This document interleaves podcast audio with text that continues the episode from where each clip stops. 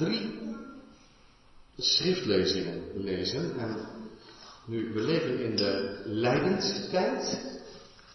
We kunnen dat ook de 40 dagen tijd noemen. Dat is een beetje aan wel, uit welke traditie formulering neemt. In ieder geval de tijd waarin we toeleven naar Goede Vrijdag en Paas. Maar het artikel uit de Apostolische Geloofsbelijdenis brengt ons bij kerst. En het is altijd heel heilzaam om niet alleen rond eind december kerst te vieren, maar ook deze geschiedenis juist nu te lezen, want we leven altijd uit deze heilsfeiten. Betekent ook dat we straks nog twee kerstliederen gaan zingen. Dat hoort er natuurlijk helemaal bij. Maar eerst de schriftlezing. Matthäus 1, vers 18 tot 25. Vervolgens Lucas 1, vers 26 tot 38. En dan Hebreeën 4, vers 14 tot 16. Nu eerst Matthäus 1, vers 18 tot 25.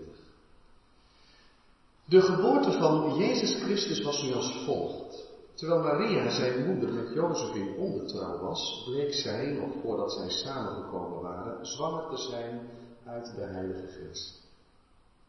Jozef, haar man, wilde haar onopgemerkt verlaten, omdat hij rechtvaardig was en haar niet in het openbaar te schande wilde maken. Terwijl hij deze dingen overwoog, zie een engel van de Heer verscheen hem in een droom en zei, Jozef, zoon van David, wees niet bevreesd Maria, uw vrouw, bij u te nemen, want wat in haar ontvangen is, is uit de Heilige Geest. Ze zal een zoon baren en u zult hem de naam Jezus geven, want hij zal zijn volk zalig maken van hun zonden. Dit alles is geschied opdat vervuld werd wat door de Heer gesproken is door de profeet toen hij zei, zie de maagd zal zwanger worden en een zoon baren en u zult hem de naam Immanuel geven. Vertaald betekent dat God met ons. Toen Jozef uit de slaap ontwaakt was, deed hij zoals de engel van de Heer hem bevolen had en hij nam zijn vrouw bij zich. Hij had geen gemeenschap met haar totdat zij haar eerstgeboren zoon gebaard had en hij gaf hem de naam Jezus. Tot zover de eerste schriftlezing. Dan bladeren wij door naar Lucas 1 en lezen daar de aankondiging van de geboorte van Jezus Christus. Dus qua tijd valt dan eigenlijk ook wel heel mooi, omdat 25 maart de annunciatie is, natuurlijk negen maanden voor 25 december. De aankondiging, waar dit gedeelte dan altijd gelezen wordt. Lucas 1, vers 26 tot 38. In de zesde maand werd de engel Gabriel door God gezonden naar een stad in Galilea, van de naam Nazareth was maar een maagd die ondertrouwd was met een man van wie de naam door Jozef was, uit het huis van David en de naam van de maagd was. Toen de engel bij haar binnengekomen was, zei hij, wees gegroet, begenadigde. De Heer is met u, u bent gezegend onder de vrouwen. Toen zij hem zag, raakte zij in verwarring door zijn woorden en zij vroeg zich wat de betekenis van deze groet kon zijn. En de engel zei tegen haar, wees niet bevreesd, Maria, want u hebt genade gevonden bij God. En zie, u zult zwanger worden en een zoon baren en u zult hem de naam Jezus geven. Hij zal groot zijn en de zoon van de Allerhoogste genoemd worden. En God de Heere zal hem de troon van zijn vader David geven. En hij zal over het huis van Jacob koning zijn tot in eeuwigheid. En aan zijn koninkrijk zal geen einde komen. Maria zei tegen de engel, hoe zal dat mogelijk zijn aangezien ik geen gemeenschap heb met een man. En de engel antwoordde en zei tegen haar, de Heilige Geest zal over u komen en de kracht van de Allerhoogste zal u overschaduwen. Daarom ook zal het Heilige, dat uit u geboren zal worden, Gods Zoon genoemd worden. En zie, uw nicht Elisabeth is eveneens zwanger van een zoon in haar ouderdom. Dit is de zesde maand voor haar die onvruchtbaar genoemd wordt. Want geen ding zal bij God onmogelijk zijn. Maria zei, zie de dienares van de Heer, laat met mij geschieden overeenkomstig uw woord. En de engel ging van weg. Tot zover de tweede schriftlezing en hebben we nog een korte derde schriftlezing uit de brief van Paulus, van wie ook aan de Hebreeën. Hebreeën 4, vers 14 tot en met 16. Hebreeën 4, vers 14 tot en met 16. Nu wij dan een grote hoge priester hebben, die de hemelen is doorgegaan, namelijk Jezus, de Zoon van God. Laten wij aan deze beleidenis vasthouden. Want wij hebben geen hoge priester die geen medelijden kan hebben met onze zwakheden, maar één die in alles op dezelfde wijze als wij is verzocht, maar zonder zonde. Laten wij dan met vrijmoedigheid naderen tot de troon van de genade, opdat wij barmhartigheid verkrijgen en genade vinden om geholpen te worden op het juiste tijdstip. Tot zover de schriftlezingen in deze dienst. Zalig zijn zij die het woord van de Heer horen en geloven en daaruit leven. Amen. In de prediking gaat het over het derde geloofsartikel van de apostolische geloofsbeleidenis. Dan gaat het over de Heer Jezus Christus, die ontvangen is van de Heilige Geest, geboren uit de maagd Maria. Dat is het derde artikel van de apostolische geloofsbeleidenis.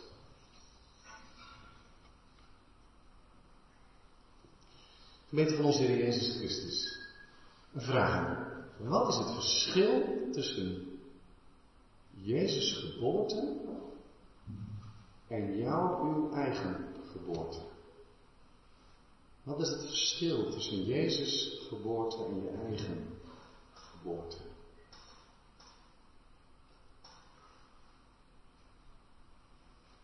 Ik zou geneigd zijn om niets te zeggen. Niets. Het is namelijk een zo gewone geboorte.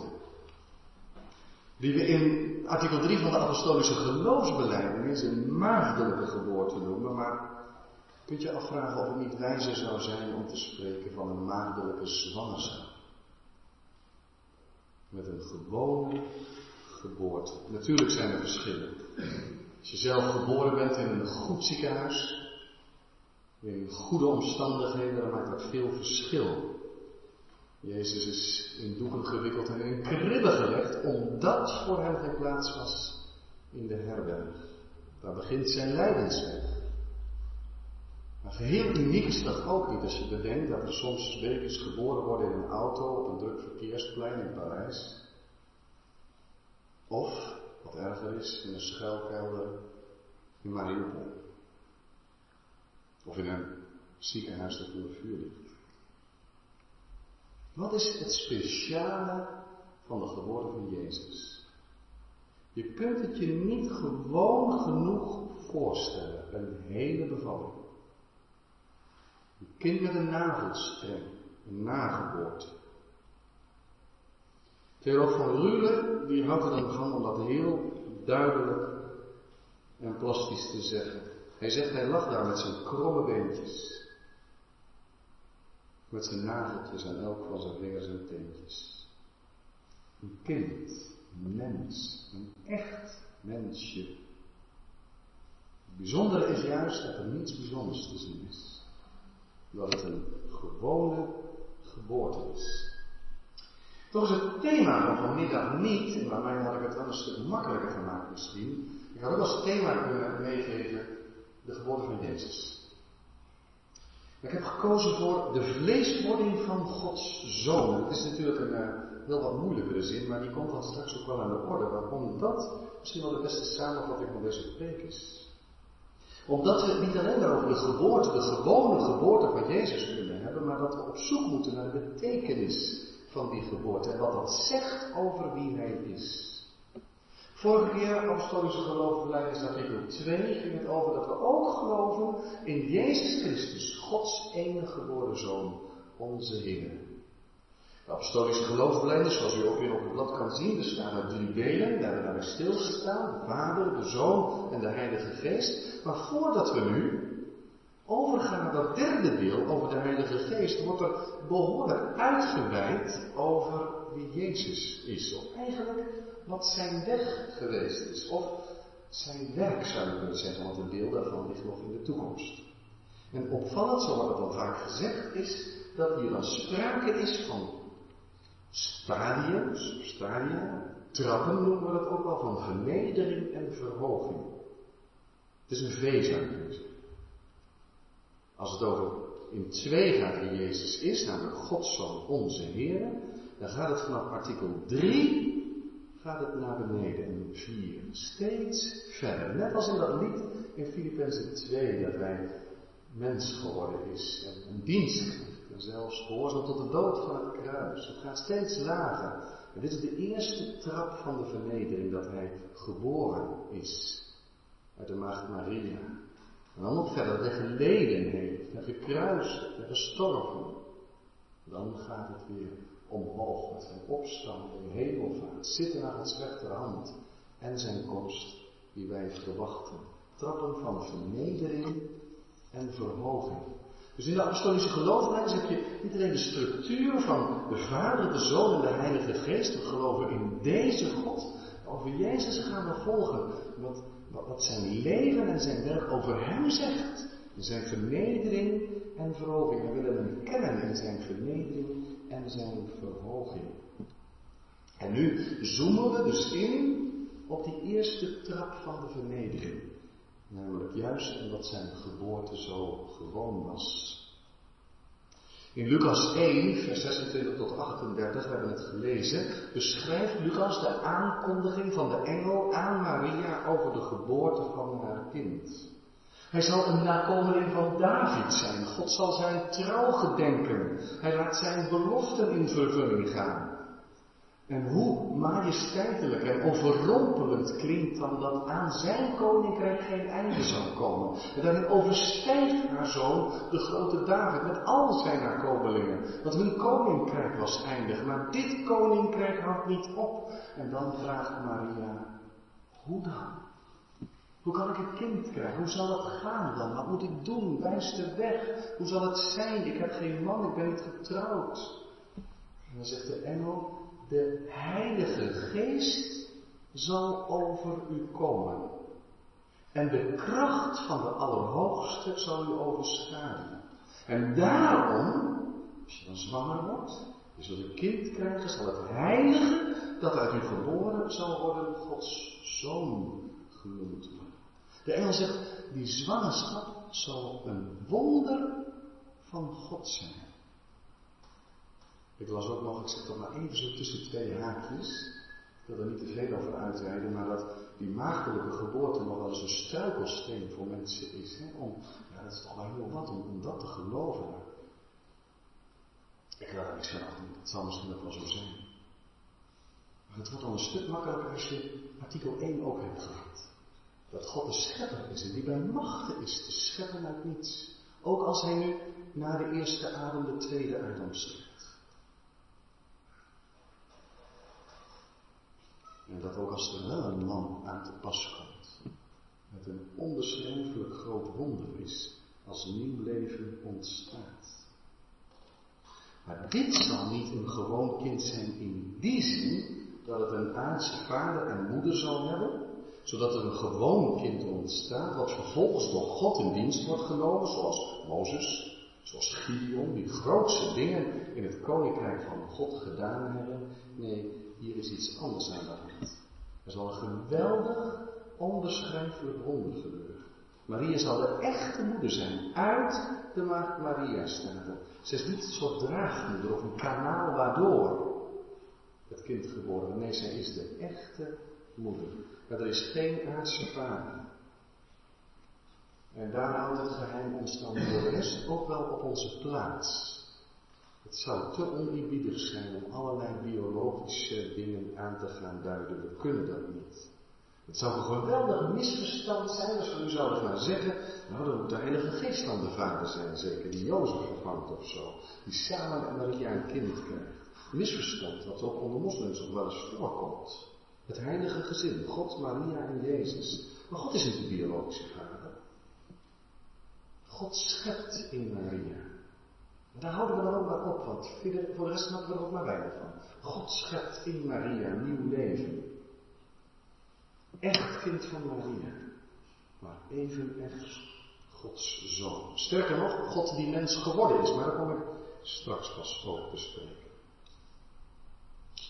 Ook in Matthäus 1 wordt de nadruk gelegd op de maagdelijke zwangerschap van Maria. Matthäus opent zijn evangelie, dat is op het begin van het Nieuwe Testament.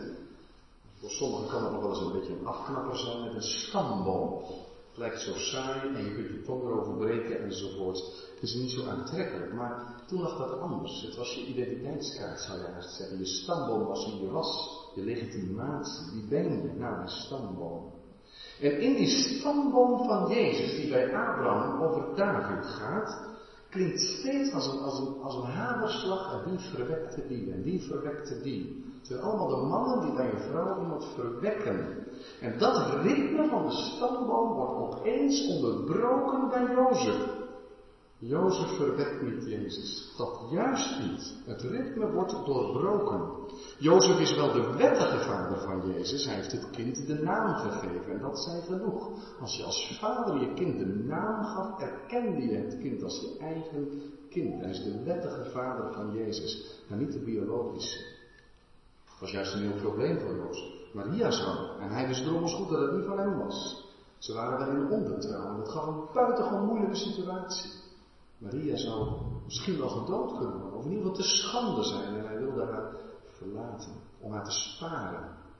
Maar de engel zegt, trouw maar met haar, want wat in haar ontvangen, oftewel verwekt is, is uit de Heilige Geest. Ook daar komt het voor. Dan heb je ook de woorden van ons artikel. Ontvangen, ofwel verwekt van de Heilige Geest. En ook hier moet je niet doorvragen naar de biologische details. Daar gaat het niet om. Het gaat erom dat hier de zwangerschap van God komt. Op een zeer wonderlijke manier. Die stamboom van Jezus telt vier vrouwen. We hebben ons een prekenserie houden ook hier. Vier vrouwen die allemaal een geschiedenis, een verhaal hebben. Misschien zelfs ook wel een beetje schande bij zich dragen. Er is iets aan de hand. Een wonderlijke weg. Iets ongehoords. En nu krijg je de overtreffende trap bij Maria. Een meisje uit een dorpje van niks. Wordt zwaar. Misschien zijn er heel wat praatjes rondgegaan.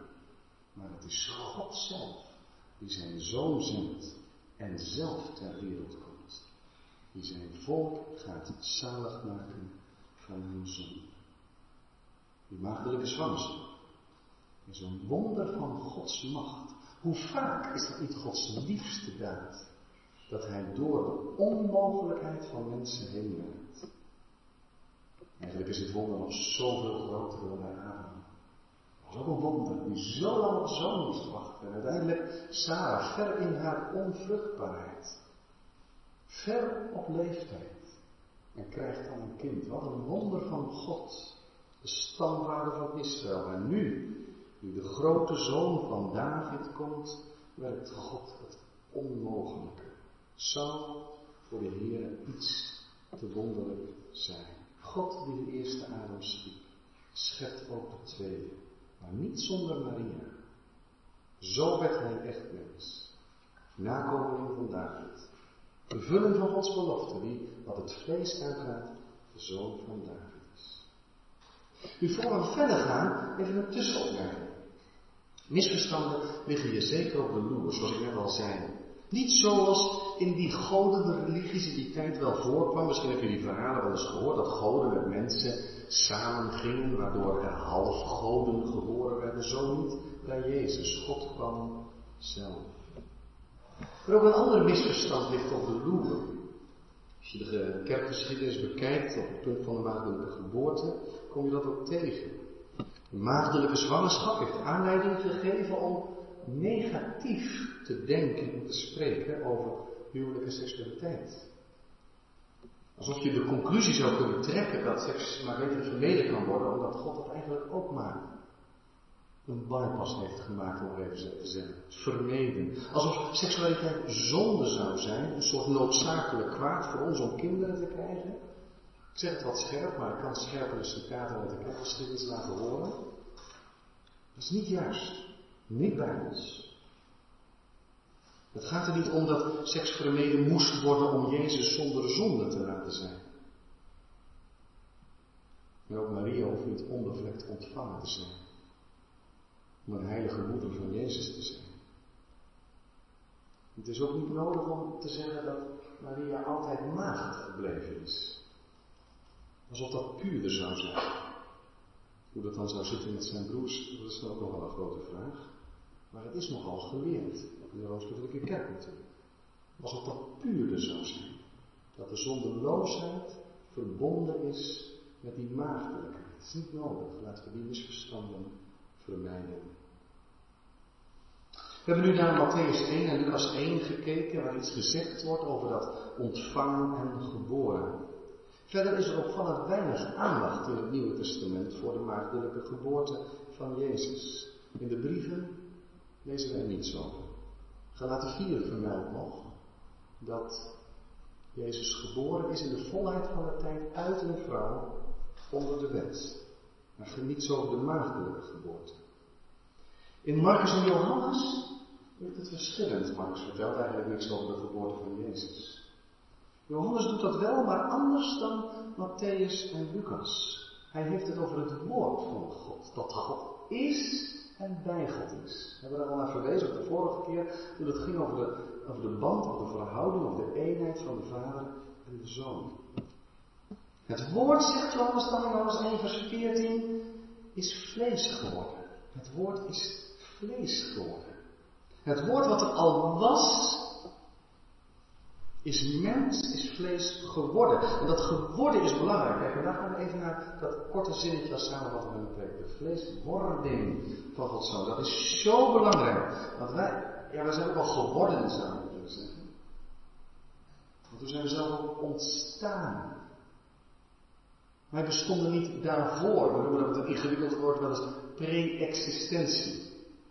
Zit wel existentieel in enzovoorts. Existentie is bestaan van Jezus Christus zeggen we dat wij ervoor al bestond. Er was al God de Zoon die mens geworden is. Hij is gekomen. Onze geboorte is de meest ondemocratische zaak die er maar is. We hebben er niks over te zeggen gehad. Het is ons puur overkomen. We zijn geboren.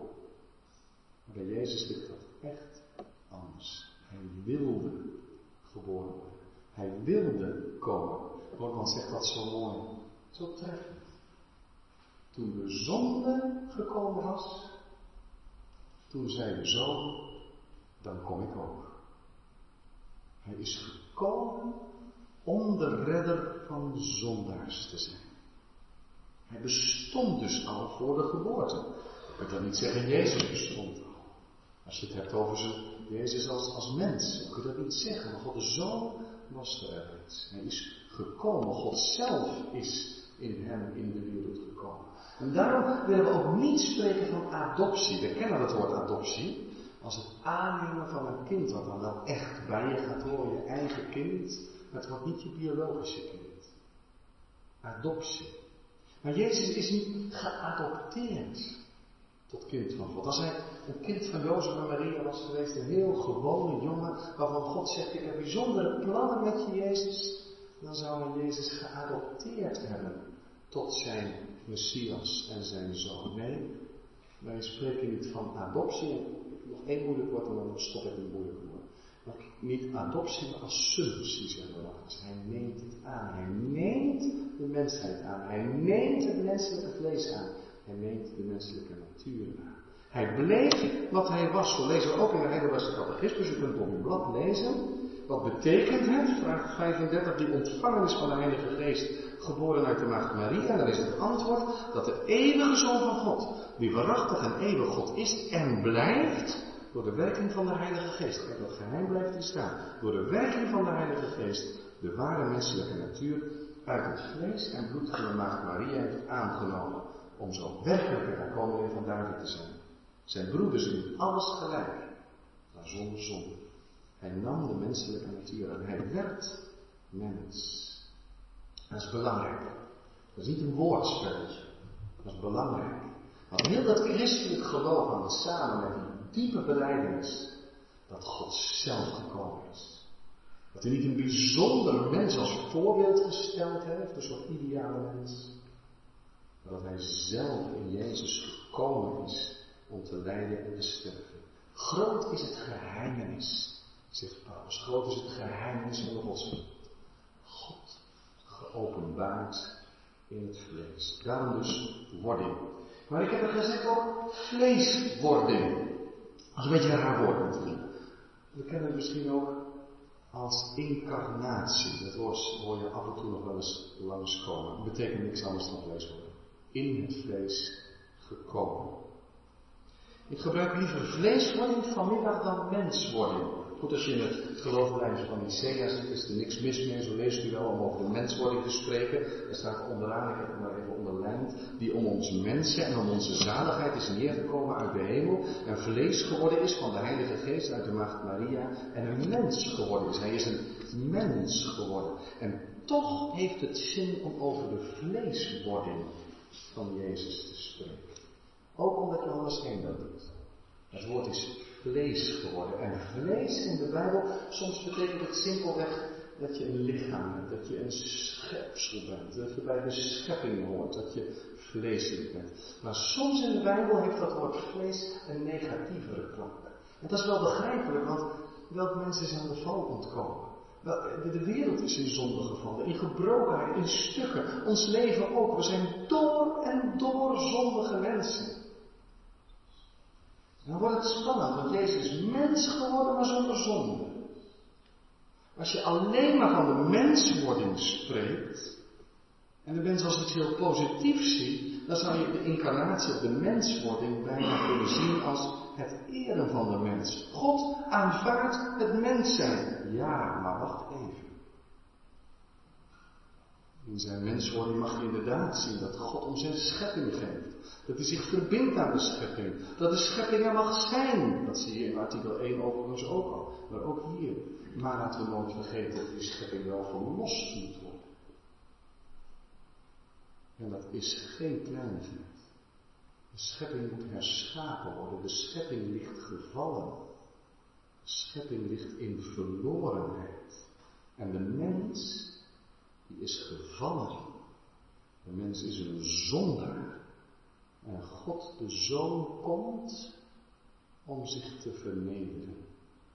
Dus de incarnatie, vleeswording, menswording, is niet om de mens te verhogen, maar opdat hij zich vernedert. Filippenzen 2, daar gaan we straks ook nog zingen, dat hij die aan God gelijk was. En dat niet als een roof of een buit voor zichzelf wilde houden, hij heeft zichzelf ontledigd, al zijn rijkdom afgelegd, alles weg willen geven. Is mens geworden, dienstknecht, gehoorzaam geworden, verguisd zou je zeggen. En heeft zich overgegeven tot in de dood aan het kruis. als je dat beseft, dan moet je ook zeggen, als Jezus geboren wordt, als God mens wordt, dan worden wij vernederd tot op het diepst vernederd. Kunnen wij alleen maar neerknielen bij de kribben en zeggen, Heer, wat is onze verlorenheid diep, dat u zo laag afdaalde om ons op te zoeken. Je verstand staat erbij stil, dat God in een kribbe wil worden gelegd. Dus wij moeten blijven zeggen, Jezus was zonder zonde. Hij is ons in alles gelijk geworden, zegt de 4. Maar uitgenomen de zonde, behalve de zonde, om zo in onze plaats te kunnen staan. Maar, zeggen we daar direct bij, in Romeinen 8 vers 3 staat dat hij gekomen is aan de gelijkheid van het zondige vlees. Daar hebben we het over. Daar gaat het over. Hij is gekomen aan de gelijkheid van het zondige vlees. Hij had zelf geen zonde, maar hij daalt wel in de verlorenheid neer. Hij neemt die zonde wel op zich. God heeft hem voor ons tot zonde gemaakt. Hij kwam uit noodzaak om te redden. Dat wij zijn schepping vervormd is. En hij kwam uit liefde omdat hij dat wilde. Hij kwam in vernedering. Voor hem was geen plaats. Hij wordt opgejaagd en vervolgd. En moet vluchten naar Egypte. Misschien is het u opgevallen, als we het hebben over die trappen van de vernedering, dat tussen artikel 3 en 4 niks staat. Nee, natuurlijk niet. Dat het wel heel snel gaat van zijn geboorte naar zijn lijden. Van kerst naar Goede Vrijdag. En sommigen zeggen, er is toch wel een artikel vergeten. Namelijk over zijn leven. Over de prediking van het Koninkrijk van God. En toch, nou dat gekund hoor. Het is ook belangrijk. Er zijn wel meer dingen belangrijk die niet in die twaalf artikelen staan. En toch, wij kennen maar drie jaar van het leven van Jezus. Als je het evangelie van Marcus leest, dan zie je dat vanaf het begin dat er enorme snelheid en vaart in het evangelie zit, omdat van meet af aan hij moet naar het kruis. De helft van het Lucas-evangelie staat in het kader van de weg die hij gaat naar Jeruzalem om te lijden en te sterven. We zullen dat volgende week nog wel zien, dat hij heel zijn leven geleden heeft. Maar eigenlijk zie je dat hier ook. Hij is geboren. Begint het daar niet? Zijn diepe vernedering? Gelegd in de krib omdat voor hem, de schepper van het heelal, geen plaats was. En ongeveer het eerste wat hij doet is vluchten naar Egypte. Omdat er op zijn leven gejaagd wordt. Daarom kwam Jezus. Dat bedoelde ik met die vleesman. Opdat wij goed zouden zien dat zijn komst in, deze wereld, dat zijn komst alles met de zonde te maken heeft. Dat zijn naam Jezus is om zijn volk zalig te maken van de zonde. Dat hij gekomen is om de redder te zijn. Hij, de eeuwige Zoon van God. Als baby in de kribbe. Hulpeloos. Echt geboren. Niet in schijn. Laat je niet verleiden. Hij heeft moeten leren lopen met vallen en opstaan. Leren spreken. Leren lezen en schrijven. Groot is het geheim. God geopenbaard in het vlees. En dat, opdat het evangelie zou klinken in deze wereld. Vraag 36, u vindt het op uw blad. Wat nut hebben de heilige ontvangenis en de geboorte van Christus voor ons? Dan is het antwoord dat Hij onze middelaar is. Dat Hij met zijn onschuld en volkomen heiligheid, dat is juist wat Hij niet gedaan heeft, zijn onschuld, maar wat Hij wel gedaan heeft, zijn volkomen heiligheid, dat Hij daarmee mijn zonden, waarin ik ontvangen en geboren ben, voor Gods aangezicht bedekt. Hij bedekt met wie hij zelf is en wat het hij heeft gedaan. daarom zegt de geloofleiders van de CA dat hij om ons mensen en om onze zaligheid is neergekomen uit de hemel. Om ons mensen en om onze zaligheid. Als Matthäus daarover nadenkt en iets schrijft over dat wonder dat de Heilige Geest voor die zwangerschap heeft gezorgd, dan zegt hij, wil daarbij verwijzen naar het Oude Testament, de belofte ging de profetie. De maagd zal zwanger worden en een zoon baren en u zult hem de naam Immanuel geven. God met ons, dat is het. God met ons, het wonder van het evangelie. En dat wordt ons gepreekt vanmorgen, als we stilstaan bij wie Jezus is, vanmiddag. Hij is de redder der wereld. Dit is het getrouw woord. En al onze aanneming waard. Dat Christus Jezus in de wereld gekomen is. Om zondaars te behouden. Er is troost in overvloed. Hij deelt in ons leven als onze redder. Maar hij is ook, zegt Hebreeën 4, een hoge priester. Die werkelijk medelijden kan hebben met al onze zwakheden. Je hoeft hem het, zou je haast kunnen zeggen, eigenlijk niet uit te leggen. Want hij is in alles verzocht geweest. Zelf, dezelfde wijze als wij, maar zonder zonde.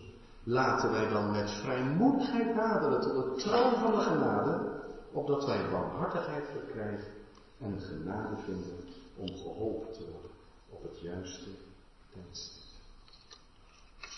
Artikel 3 van de apostolische Het wonder wat we niet begrijpen, maar wat u, jij, verkondigd krijgt. Jezus Christus is door God in de kribbe gelegd voor u, voor jou. Amen.